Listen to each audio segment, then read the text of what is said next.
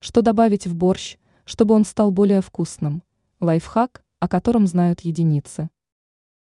Борщ – блюдо, которое готовит каждая хозяйка. Однако не у всех он получается вкусным, ароматным и насыщенным. Знание лайфхака поможет вам улучшить вкус любимого красного супа. Для приготовления борща нужны такие продукты, как мясо, картошка, свекла, зелень. Однако это еще не все.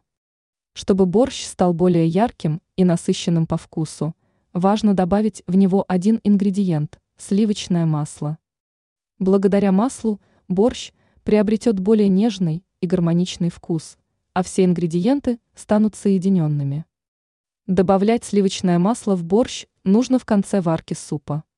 Это время является самым оптимальным. Также важно учитывать количество масла. Оно будет зависеть от размера посуды и количества блюда. Около 80 граммов. Секретного ингредиента будет вполне достаточно для стандартного количества супа. Часть масла можно добавить во время жарки овощей, а остальное – в конце приготовления.